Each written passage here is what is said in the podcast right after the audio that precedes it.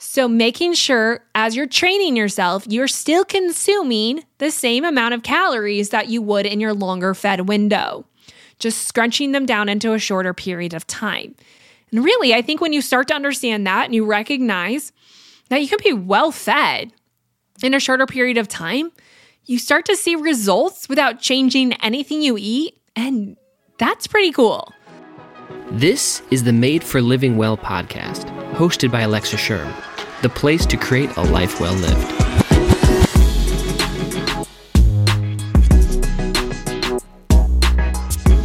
Welcome back to the podcast. My name's Alexa. As always, this is a place where I believe you were made for living well. Now, I know there's a lot of ideas out there in the health space, but I'm really here to help you break it down to understand what works for you based on how your biology works. Now, there's a lot more to health than we even understand, but I don't think it's as complicated as we've made it out to be. And I want to help break it down into the simple approach that you can actually do. Now, today on the show, we're going to talk about a subject that has been a long standing health topic that has a lot of feedback, some controversy, but really a lot of support behind it. And that is intermittent fasting and fasting. We're going to take a deep look into the science, what the research says, what just real life says about is fasting good? What does the new science say? And how and if you should incorporate it into your life.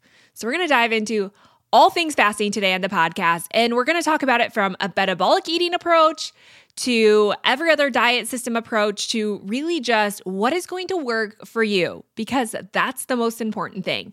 Does it help support your body or is it working against your body? But before we get to today's show, I want to remind you there's more information about this podcast, more tips and tricks that you can learn over at thelivingwell.com. More than just show notes, I try to add more information, uh, real life hacks on how to make this work for you. You can find all of that and all the other podcast notes and blog posts over at thelivingwell.com. While you're there, don't forget to sign up for my email list, which I know Email can become a really congested place, and I don't want to take up more space, but I really do want to offer you value every single week when I come to you with a weekly fill. An email dedicated to helping you make progress in your health journey, learn new tips and tricks, and also learn how to support your body.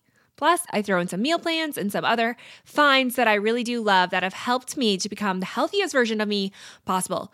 You can find that at thelivingwell.com. And also, while I have you, it's the start of a new year, and I just want to remind you that one of the best ways to make this show accessible and findable for other people is to one, share it with other people. So take a screenshot of the podcast, send it in an email, or post it on social media, and tell others why they should listen to the show. And also leave a rating and review. You can leave up to a five star rating over at iTunes or anywhere you listen to podcasts, but it really does mean the world to me. It helps other people to find the show and it helps iTunes rank the show.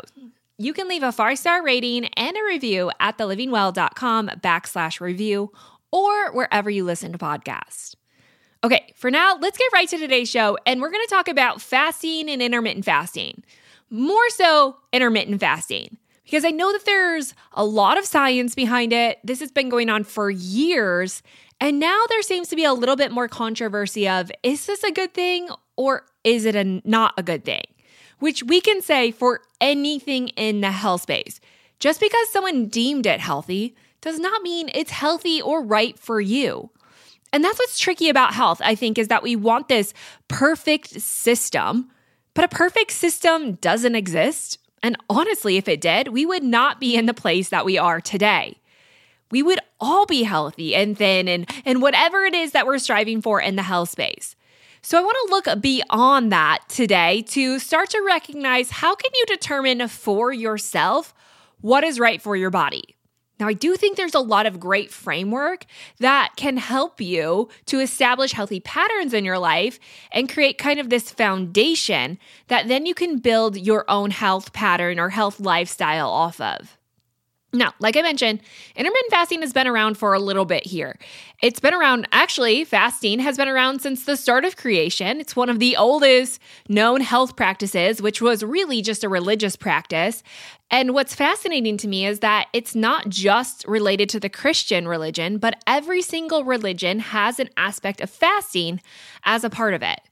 Now, again, I think it shows that deep, meaningful connection to something greater than ourselves. But when it comes to health and what we're specifically talking about today, we're kind of wrap this back up as in how can it help our soul later in the podcast, because I think that's a really important part that we cannot miss. That fasting was created for a religious practice, it was created almost to create space inside of our lives that we could then surrender to God. There's so many aspects of multiple religions that deal with the aspect of fasting in a means of creating space, of opening up. Um, and I think that's really the gift. It's not just this restriction or deprivation, but it's really setting your life in the right direction and creating that space to open up. Now, when we look at health, that greatly correlates with the health benefits of what fasting offers. It creates space inside of your body to open up. And space is a really, really great thing. In fact, when we look at the research across the board, one of the determining features, regardless of what we see in the weight loss research, because we have to identify that there are multiple types of research done on multiple different um, humans, animals, all different kinds of research. So we can't just say this one study said this, and therefore that means this, right? We have to dive a little bit deeper and understand who were the research participants? How strict was the study? Is there any sort of adherence outside of that? Of course, we can follow strict protocol when we're getting fed in a research lab or, you know, we have all of the tools necessary to meet that. But when real life hits, how practical is that? And we also have to identify is this study focused on weight loss or is this study focused on health? Now, yes, there is a correlation that if you're at a healthy weight, you're probably healthy. But that's not always the case because sometimes we can get so fixated on weight loss and doing things for weight loss and conducting studies solely based on weight loss that we neglect to understand is this actually helping someone get healthier or is in the process of losing weight are there other functions that are down regulating therefore making you more unhealthy than when you started and I think that's a piece that we often miss in the health space, right? Is we're so focused on weight loss. And I'm not here to say that weight loss isn't healthy. In most cases, in many cases, it is. But weight loss should only be done as a result of getting healthy, not in order to get healthy. Because the two pathways are quite different, similar that you could almost mistake them. But when we really look at the internal workings of our body, they are quite different. So there's a lot of research when it comes to fasting that's been done just looking at weight loss. And there's been a whole host of other research that's been done looking at the health practices or the, the, the health principles or the health outcomes that are achieved from fasting. There have been a lot of research done on rodents and mice, and there's been a little bit less research done on humans. Specifically, when we start separating humans into men and women, and cycling women and menopausal women, like, I, I want us to see there's so many factors involved when we just look at the research, that we're looking at a very small percentage of the population. Now, is research great? Of, of course, right? But like anything, it's not to be worshiped, but to be utilized to create these foundations. And I think there's a lot that we can learn in this foundational approach to health that kind of sets the stage. But what you do with it must and only be determined by how your body's going to respond, by how you feel when you implement such practices. Because there's times and places when you can implement the healthiest things and get bad results. Why? Because it just wasn't right for your body at that particular time. What we need to know is the most critical element of all of health is learning how to support your body, which means listening to it on a daily basis. Because what we know about our bodies is it's constantly changing. And I think this is one of the most fascinating aspects that intermittent fasting brought to the health space was this understanding about how ritual our body is or how it's correlated with our sleep patterns, our circadian clock, and how all of our body is kind of working together in this cyclical harmony, meaning nothing is constant, but it's constantly cycling with the 24 hour cycles of the sun and the moon. And for menstrual women, cycling with your menstrual cycle. So we can see all of that actually when we start to dig into intermittent fasting and specifically the benefits of it. But before we get there, I want to talk about the the controversy. Like anything, all health practices bring a level of controversy because it doesn't work for everyone. Again, this is where you have to listen to your body. And I'm not sitting here saying that yes, 100% of us should practice intermittent fa- fasting and it should look a certain way. What I am going to help you do is help you to learn that for yourself. What does this look like? So, the controversy has started to come into the picture, specifically as it relates to women, specifically cycling or women who are looking to get pregnant and their fertility. And really, what we started to find was when we started to implement intermittent fasting, like most health practices, people took it to the extreme. We started to see research come out about having these shorter windows of fed states. And so people started to cling to that. Now, while it worked for people, which made it seem like everyone should do it, right? Like, how easy is it to restrict your food? You can eat whatever you want within that time frame, but restrict your food to a shorter window and have the promises of weight loss. Well, it worked, right? Because if it didn't, we wouldn't keep going back to it. It didn't work, and in some cases, made other issues worse for, again, a specific set of the population, namely women and menstruating women. So, when I started to dig into this, naturally, I wanted to look at the metabolic eating form of health, which I like most aspects of it, but again, it can be really extreme. And what we see in the metabolic style of health, which I do have a, an entire uh, like little mini course about, it's a two hour course. It has a guide, totally worth your time, where I try to kind of verge the gap to say, here's a more balanced approach to metabolic eating. But this idea of metabolic eating is is that we really have to work to support a woman's hormone. And that means a woman needs to be and men need to be well fed on high quality foods and eat for a longer period of time. In some cases I think people heard that as eat whenever you want. And and maybe there are some proponents of metabolic eating who are saying that. If you're hungry, you need to eat. That's kind of the mindset behind it. And I'm not here to say that we should ever ignore our body because I'm trying to tell you that you should work with your body. But your body will consistently and constantly signal things in a repetitive pattern, even if they're unhealthy. So, what do I mean by that?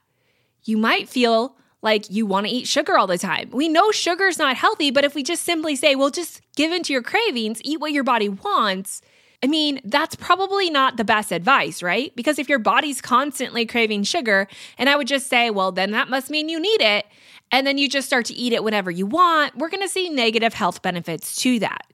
So, your body is very cyclical in nature, and what created a sense of safety or survival is often the patterns our body is going to repeat, even if they're not the healthiest patterns.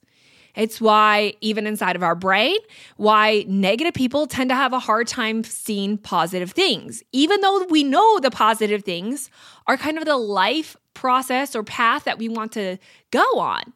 Why? Because understanding and recognizing negative things has kept you alive. It's become your normal. Just because it's normal doesn't mean it's healthy. And understanding how to break those patterns means creating a new cycle or a new pattern for your life. That's always going to come with a level of pain or a level of uh, change, which is going to create some level of resistance inside of your life. Again, it's hard to understand because sometimes choosing healthier options or pushing into the healthier world is going to come with a level of resistance and a level of pain that feels unhealthy to your body. It's always about finding this balance. So when we look at the metabolic style of eating, it really came into the form of saying women aren't eating enough and men in some cases aren't eating enough. Therefore, we need to eat through a longer window of time and eat more food within it. You could wrap that up in the notion to say eat whenever you want, blowing this idea of intermittent fasting out of the water, completely nixing any value from it.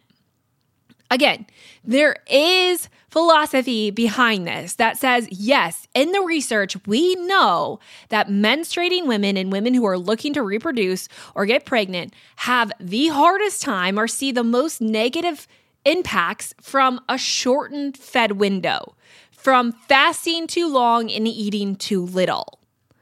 Outside of that group, we see a lot more benefits. But we do know there's quite a bit of research that shows that, you know, menstruating women can have a negative impact on their hormones, slowing their cycle, if not stopping it altogether, and kind of wreaking havoc on their stress cortisol response and therefore all the other hormones in their system.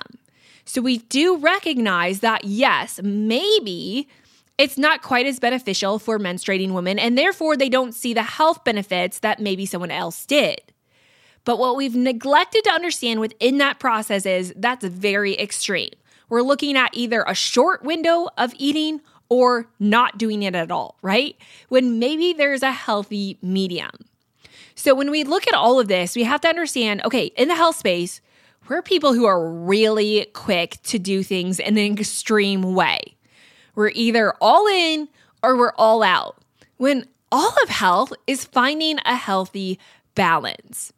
And that's really what I want you to focus on today is that yes, intermittent fasting can be detrimental and harmful to a number of people, to everyone, if it's not done in a balanced way. But on the flip side, I think the absence of intermittent fasting can also be very detrimental and hurtful and harmful to the majority of people, if not everyone, because in some way our body still needs space to heal. There is still in the research more indication that a period of fasting every single day is critical to the overall health of the body. And I want to teach you why.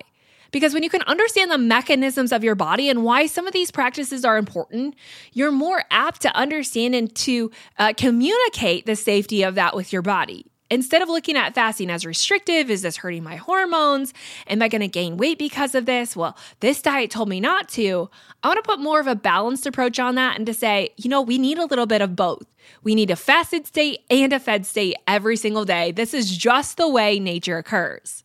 And it's the way that we've lived our life since the beginning of creation, right? We have day and we have night. We are awake and we're eating in the day and we're sleeping at night. So naturally, during sleep, everyone is fasting for some period. Now, I know that there are people who wake up at night and eat or drink or feel ravenous and feel like that's the only way that they can go back to sleep. I think those are issues underlying that need to be dealt with. Because at the end of the day, if we're really in a fasted state and we train our bodies for this fasted state, Waking up at night is just a sign that something inside of your life is out of balance.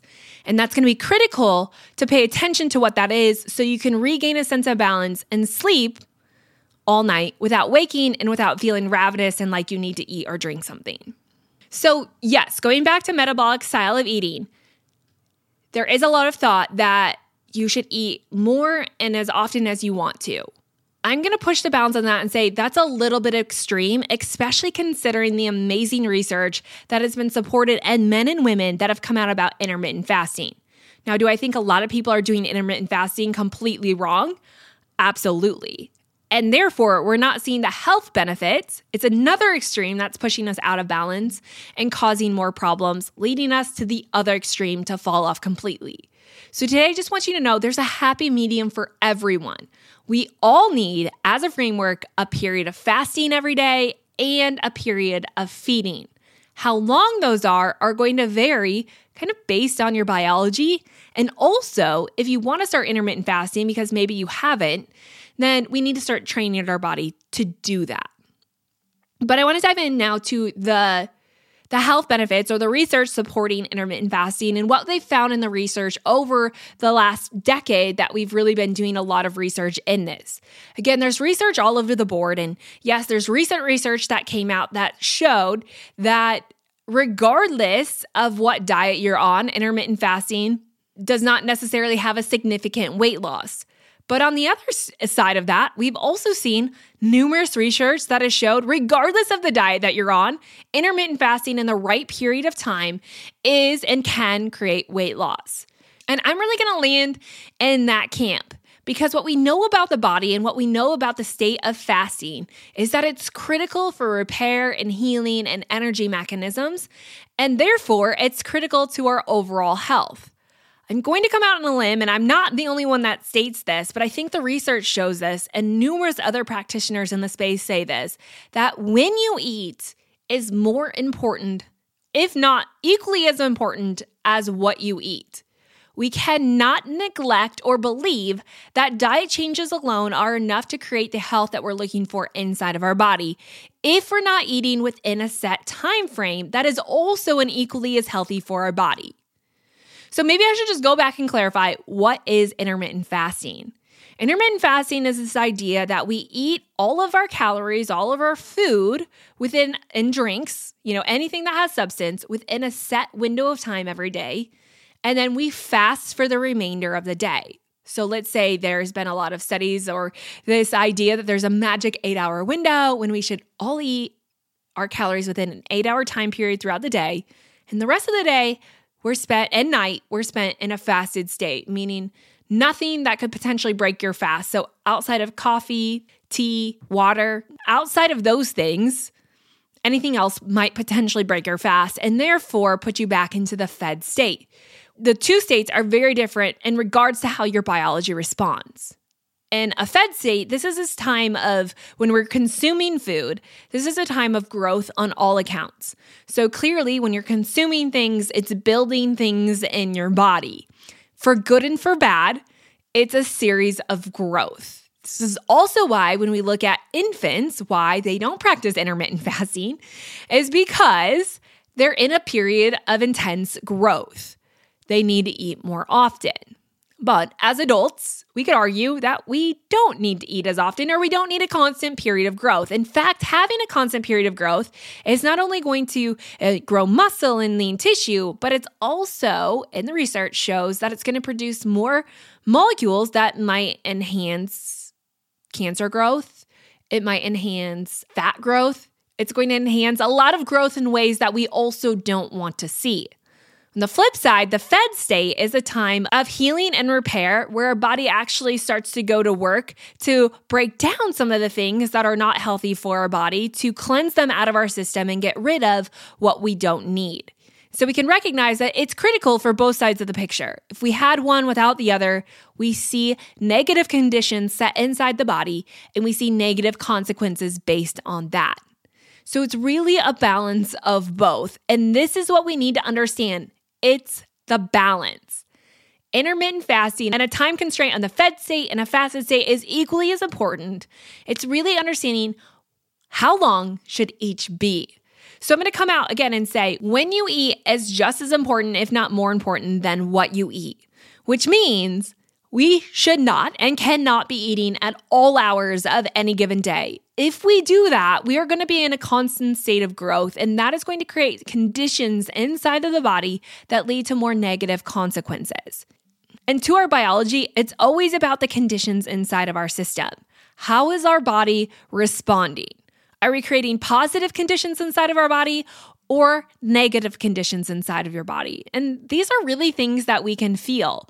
Things like how energized am I? How am I sleeping? What's my libido like? How well can I focus? What is my weight like? Am I at an unhealthy weight? How is my immune system responding? There's all of these aspects in our life that we can link back to the conditions of our body. If our body is having great positive conditions, you probably feel really well. Your skin, your hair, your nails are all going to look healthy. You probably have better thought patterns and more openness and freedom and creativity and curiosity and a higher libido, and you're sleeping better. You have better relationships. You're more vibrant and energized. You're more likely to work out, to move your body, to do things that continuously renourish your body, creating more positive conditions. You can see how quickly and easily the cycle repeats itself. On the flip side, when we see negative conditions happen inside the body, we see a mass decline in energy production, which really just starts to mean that your body stops working together and all the cells start working for themselves. I like to use the analogy like an airplane when you have to put on your oxygen mask. It's like you have to put on your oxygen mask first before you help anyone else. That's the state the cells go to. Survival means saving yourself before you help anyone else. So it's kind of like your body down regulates completely. Your hormones switch from this abundance, openness, this natural and healthy flow to release more stress hormones, which slow your reproductive hormones, they slow your digestive juices, they change the way melatonin is released, maybe sometimes not at all, because cortisol is going to deconstruct or prevent melatonin from being released. And so you're kind of in this alert, jittery, stressed, exhausted, overwhelmed, burnout state. And you wonder why you can't get yourself to do anything that you know you should. Well, it's partially because your body's just so overwhelmed that it can't. And one of the best ways to alleviate that is sleep. And that happens best through fasting. So, if you haven't caught my drift, I am still a proponent of intermittent fasting. And the research completely backs this up, especially when we look at the research for health benefits. There are so many health benefits from eliminating food or resting the body for a given amount of time. It's going to increase your digestive processes. It's going to help alleviate gut bacteria. It's going to help your body release melatonin to relax. It's going to help cleanse the body, to detox, to energize the body. I mean, so many health processes happen and can only happen in the absence of food. Why? Because when we eat, it takes work and energy and focus for our body to break that down and then mobilize those nutrients. In a fed state, we're doing very different things than we are in a fasted state. In a fed state, we're trying to mobilize energy and we're trying to um, utilize that energy and mobilize those nutrients to be used to build, to grow. But if we're eating when we're not moving or not active, what we're doing is we're just causing our body to start storing those things and hoarding those things. And the energy gets spent trying to build and grow when your body is in a time when it's supposed to be breaking down and slowing down. Not to mention, the conditions of the body are really fascinating because when we understand intermittent fasting is more based on the cycles of your circadian clock and actually in support of your circadian clock, we know that your circadian rhythm is critical in the overall functioning of your body. In fact, it's fascinating to me, but researchers have found that over 80% of your genes, which amounts to almost your entire body, is going to shift its functioning based on night and day, based on the cycles of the sun or when you sleep and when you're awake. 80% of your genes are changing based on day and night. It's critical in our functioning. And why does it do this? Because there's specific functions that happen when we're awake and there's specific functions that happen when we're at night. When our body can't determine day and night and it gets all jumbled, you become again overwhelmed. The conditions of your body, instead of working in this harmony, start working against each other, and you start to see a lot of negative conditions come into play. Does it happen immediately? No. But if you've ever been someone who consumed food late at night, um, or didn't sleep well, you know the next day your hunger patterns can be really off. These are things you can feel. Like, I know that if I didn't sleep well, or the kids were up, or whatever happened, right? The next day, I'm more ravenous and hungry. Why? Because the processes that happen at night never really reset my body. It never really re energized myself. And therefore, in order to find the energy I need to sustain myself throughout the day, my body's going to signal more cravings and more hunger, and I'm probably going to be prone to eating more while also being more in a sluggish state. So, our cycles or our circadian clock are a huge indicator of the health of our body. And one of the best ways to support our circadian clock is by our eating patterns. Well, first and foremost is light, the light cycles, and why it's important to get morning light and slow down or shut your screens off when it becomes nighttime because light cycles are the number one influencer of your circadian clock. But second is food. Again, we will not release melatonin, which is the hormone that helps us to reach deep REM sleep to kind of shift and transition your genes to signal to them that it's time to go into the fasted state work, which is intense work inside the body of healing and repairing. If, though, you have food inside your system, specifically insulin, your body is not going to release the melatonin because as long as insulin and blood sugar is elevated, melatonin is going to be suppressed. So, in order to release adequate melatonin and reach deep sleep, you have to slow down your eating or stop eating altogether at a specific point, roughly two to three hours before you really want to start resting or falling asleep, in order for the adequate amounts of melatonin to be released into your system. Can you hack this with taking melatonin? I mean, to some degree, yes, but even that, the active form of melatonin is always going to be suppressed in the presence of food or in the presence of insulin. So you can hack it to a certain degree, but still, your body processes are always going to win out. And plus, you don't want to start adding too much melatonin because it's going to suppress your body's need to make it. So I'm always a fan of making your body do the work that it was designed to do. So there is a time to eat and there is a time to fast, and that should happen every single day. Now, how long your fast is and what that looks like, again, is going to vary person to person and maybe even life cycle to life cycle. But there is another foundation or framework that I really like outside of the idea that yes, we should all have a fed window and all have a fasted window every day. That's big point number one and kind of foundation that we can all sustain or uh, abide by, right? Is that we should all be fasting and eating at a certain period throughout every day meaning you probably shouldn't eat at night. And if you are waking up at night hungry, we need to look into that and understand why. What is the mechanism that's causing that, and how can that be fixed? But what your fed window looks like, or the state in which you should eat food, or the time in which you eat food, is also really important. And what the Western society of our world has messed up is that we have failed to eat in our most active hours, which is when we should be eating. And this is called circadian fasting. And it's the idea that you're not just intermittent fasting or fasting whenever you feel like you want to or feel like when it's easiest, but you're actually fasting and eating based on your circadian clock.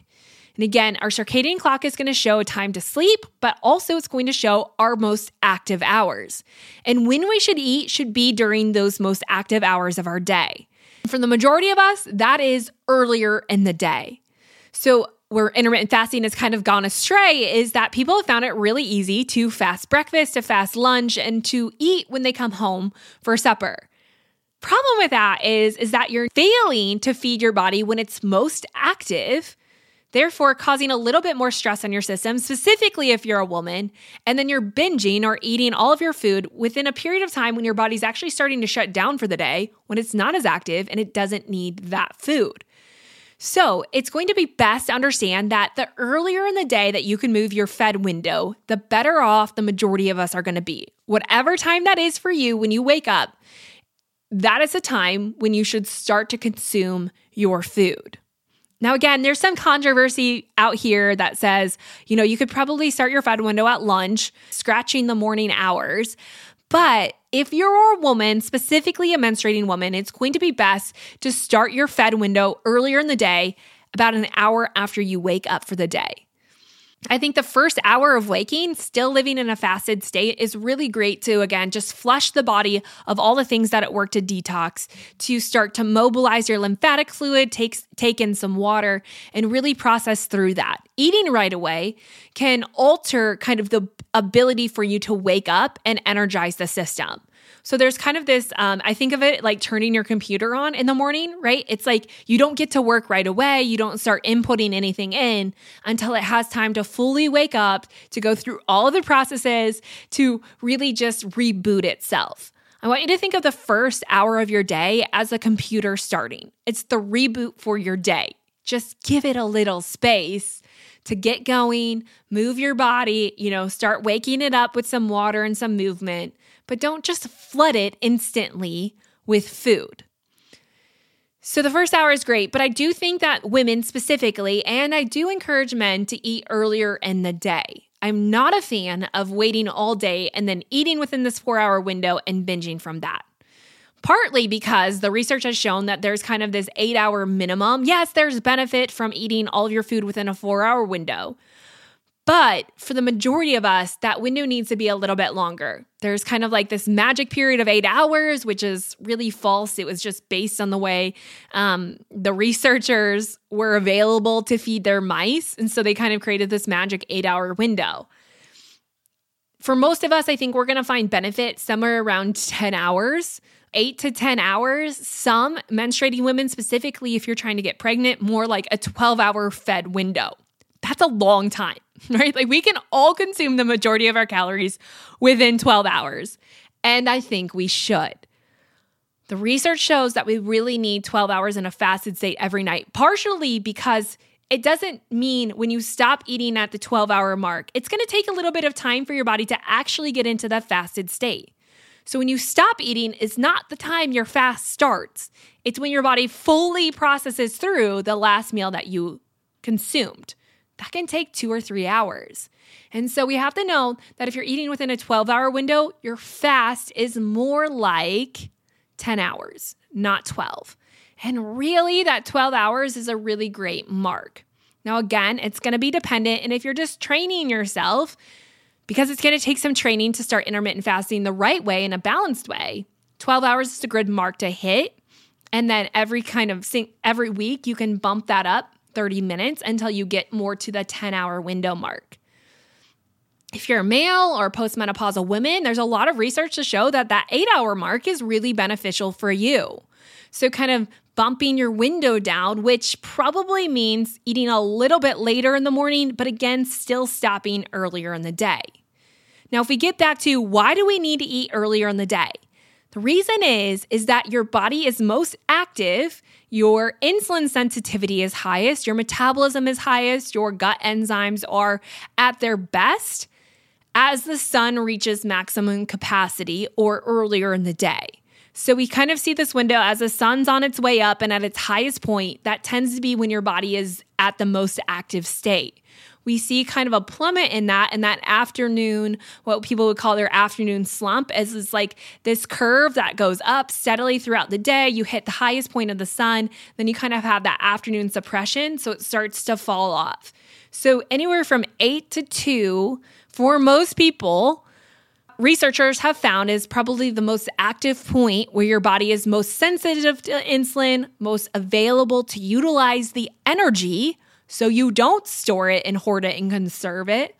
To mobilize the nutrients, it's going to be best on your gut bacteria because you're releasing maximum amounts of enzymes. Like everything in your body is just working better.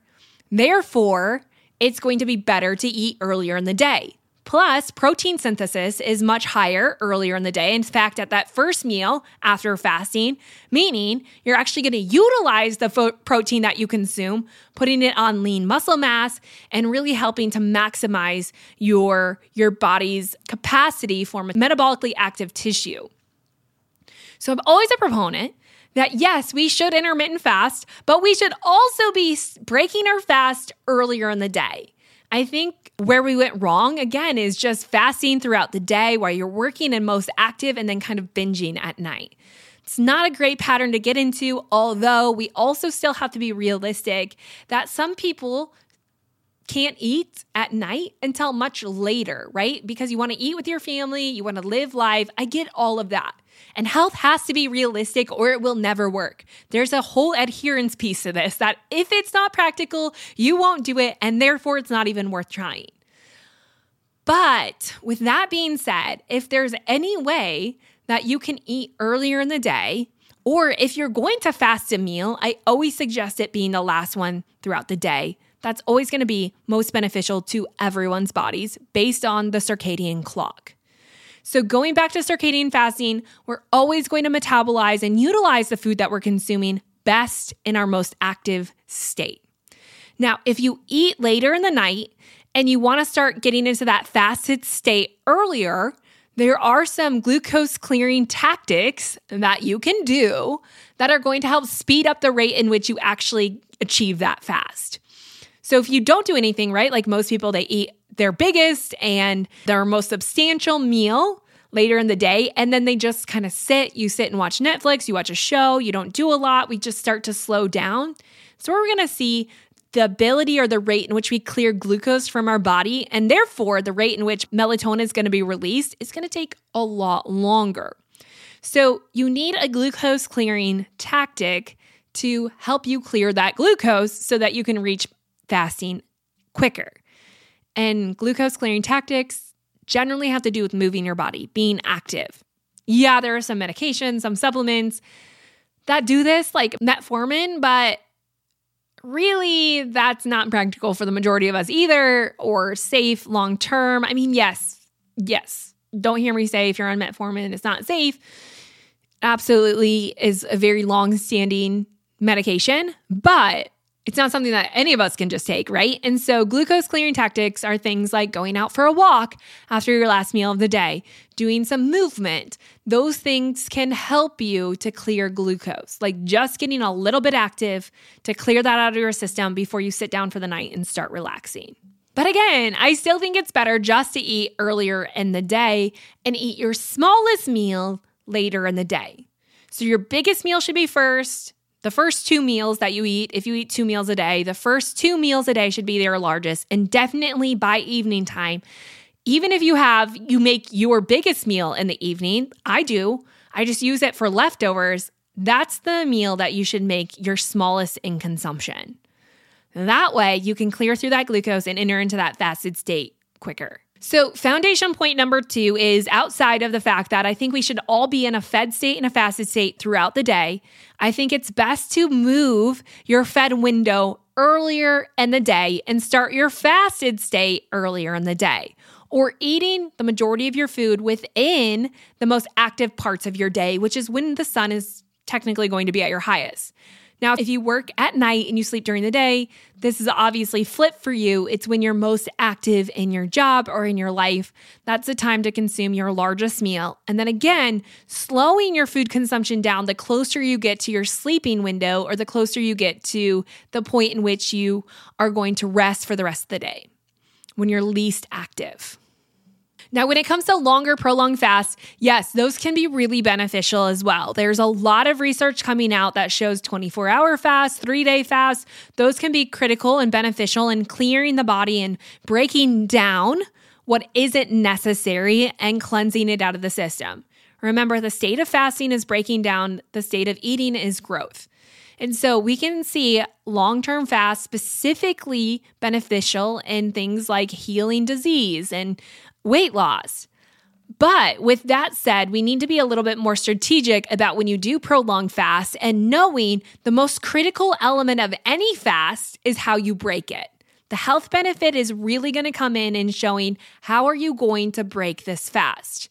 Because as the body breaks down and detoxifies, and as you go through prolonged periods of fasting, what your body needs to assume the safety that it's looking for is plenty of protein, natural carbs, and a little bit of healthy fat. But those protein and natural carbs are going to be really critical when you break that fast to, again, supply the safety that the fast wasn't just this threat to the system, but that it was actually beneficial. And now you're going to refeed on the backside of that.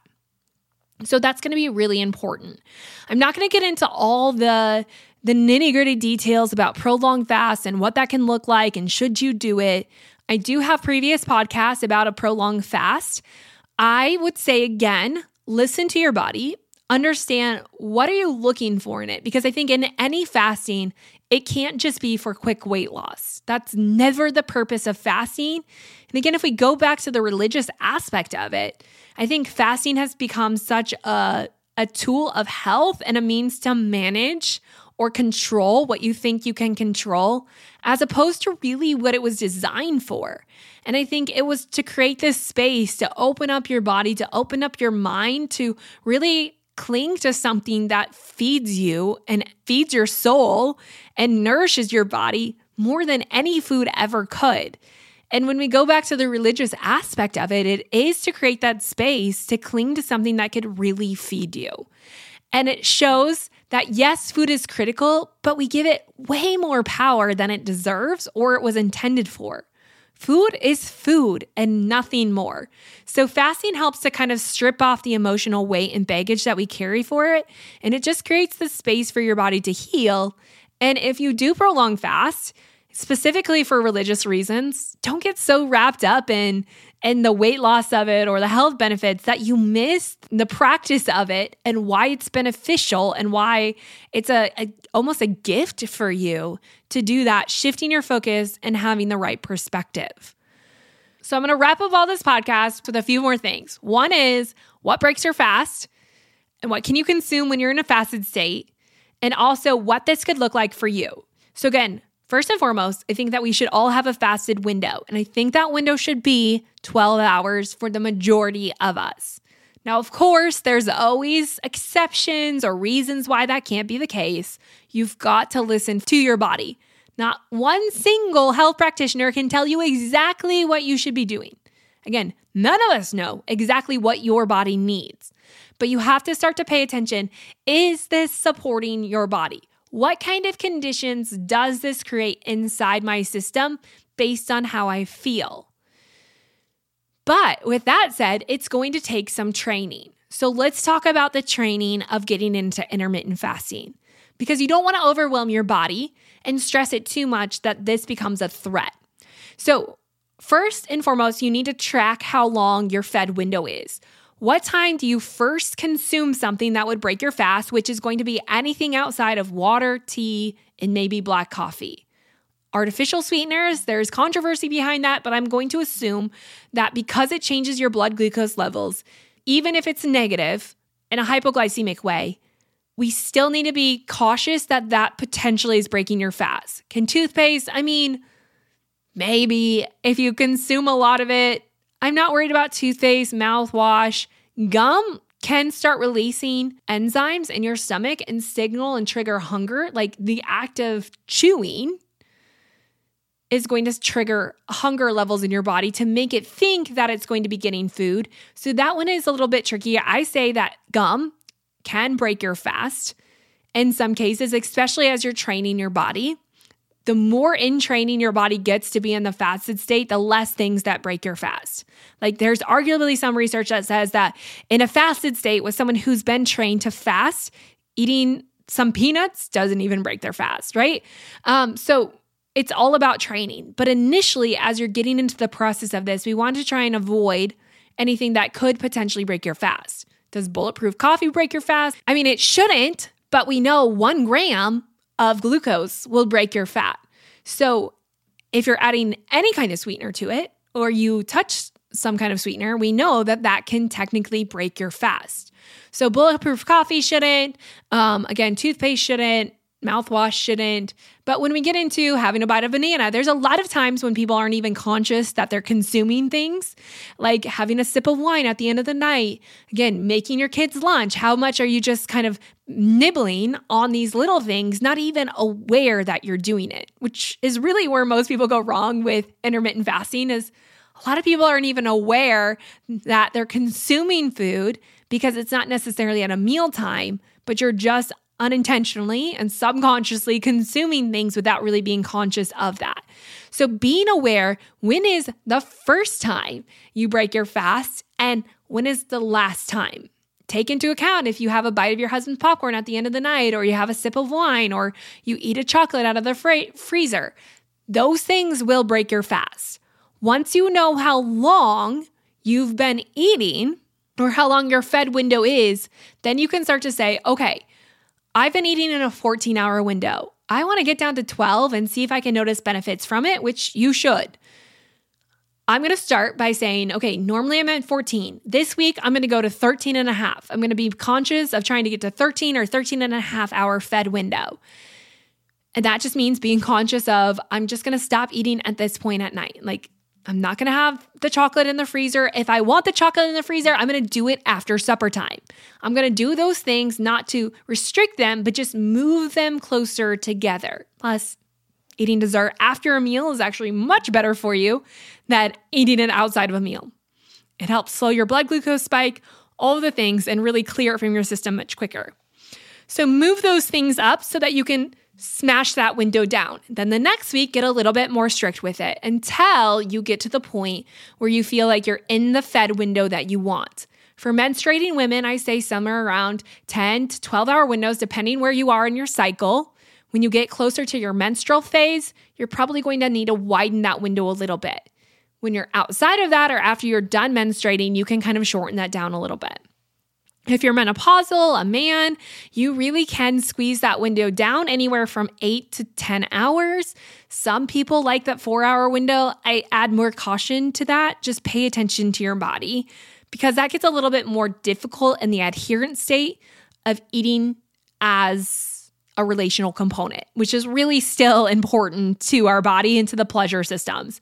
Food is still a connection to humans, to earth to religion. And so I think we do need to make sure that this is all practical. So, again, training your body. Here's the deal you can work out in a fasted state. I do actually recommend it um, in many cases. So, if you work out earlier in the morning, this might take some training because if you work out at 5:30 and you're used to having a protein shake or banana, it's not to say that you have to eliminate all of those, but I'm going to tell you that you probably will find better benefit if you can avoid it.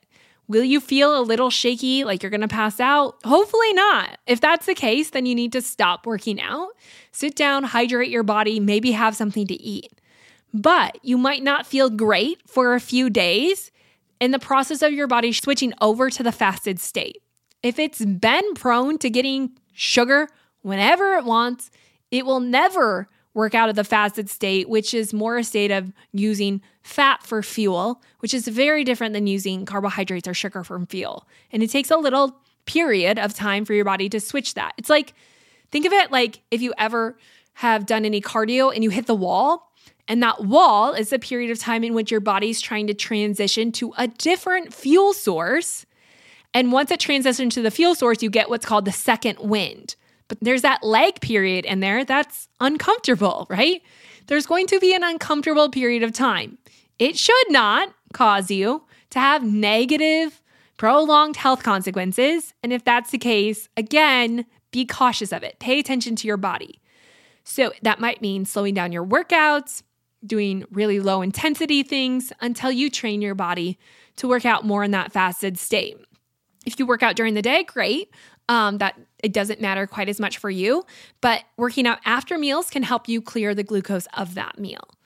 So, again, it's to take some training. Your body's probably going to feel hungry whenever you normally eat because of the cycles of it. Your body loves consistency, which also shows that once you start intermittent fasting, it's really important to create consistent patterns in when you consume food, not just necessarily eating willy nilly or saying, okay, one day I'm to um, eat my breakfast at 7 a.m. and then on the weekend, I'm going to eat it at 10 or 11. I mean, once in a while, I'm always a fan that your body should be resilient and should be able to um, switch back and forth.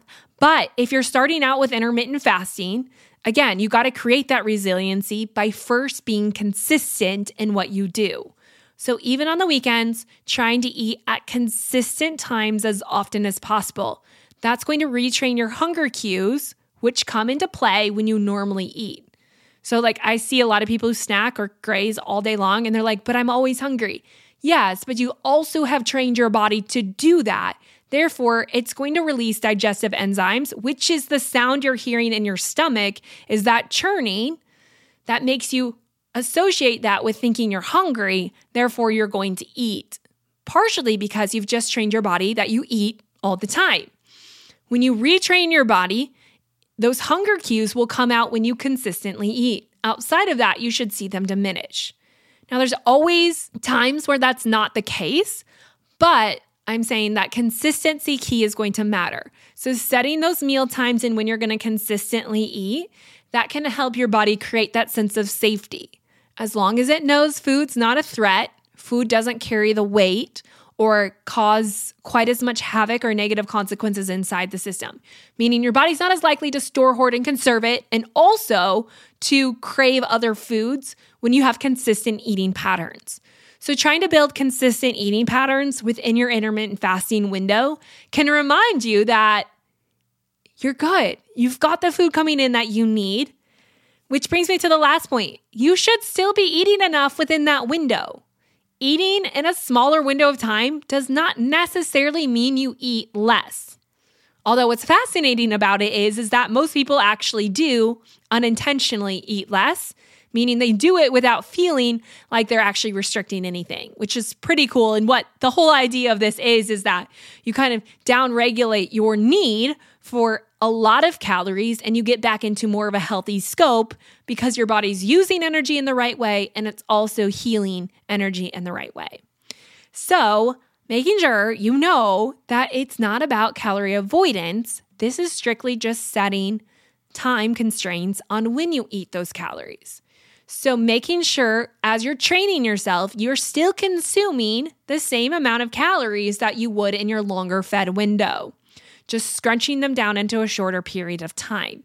And really, I think when you start to understand that and you recognize that you can be well fed in a shorter period of time, you start to see results without changing anything you eat. And that's pretty cool.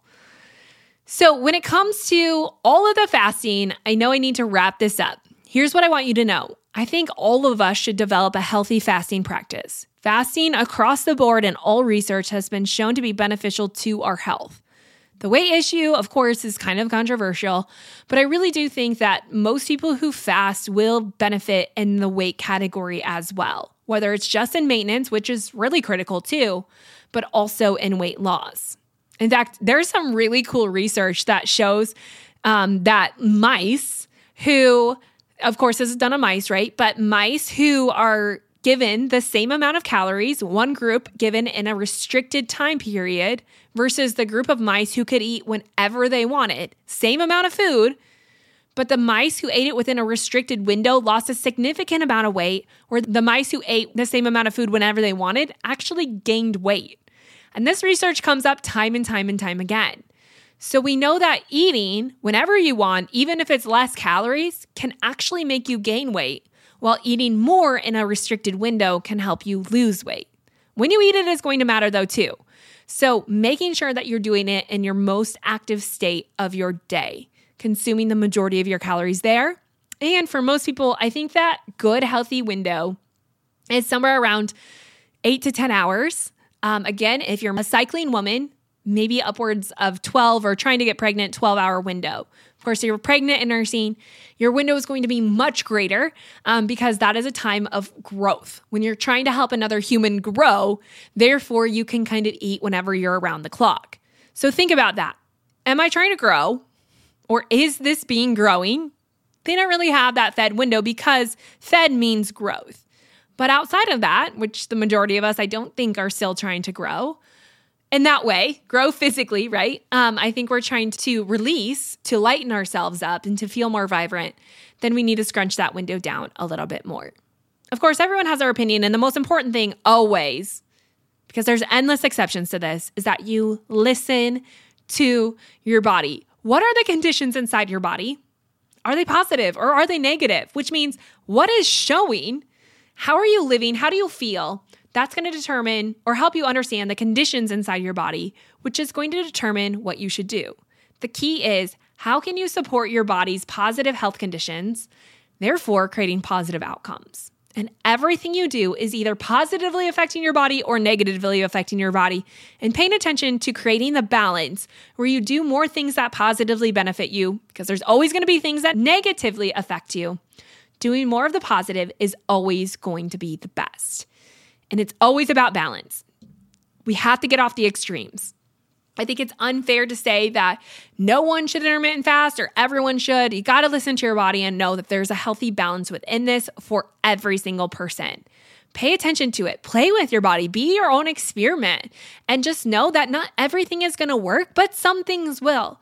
Creating patterns of consistency opening up to try new things, seeing things a little bit differently, and knowing there's not one specific plan that's going to work for everyone, but it's understanding these foundational points, like the idea that we all need a period of fasting and a fed state based on our circadian clock, and doing something with that that you can stand on, that you can create some adherence behind, and that you find actual positive benefit from. So don't get too stuck in any one diet, but know there's so much more to the picture of health than just what you eat, like when you eat it. And also, we're to talk later this year about what you're thinking when you eat because the conditions inside your body change what your body does with the things that you consume.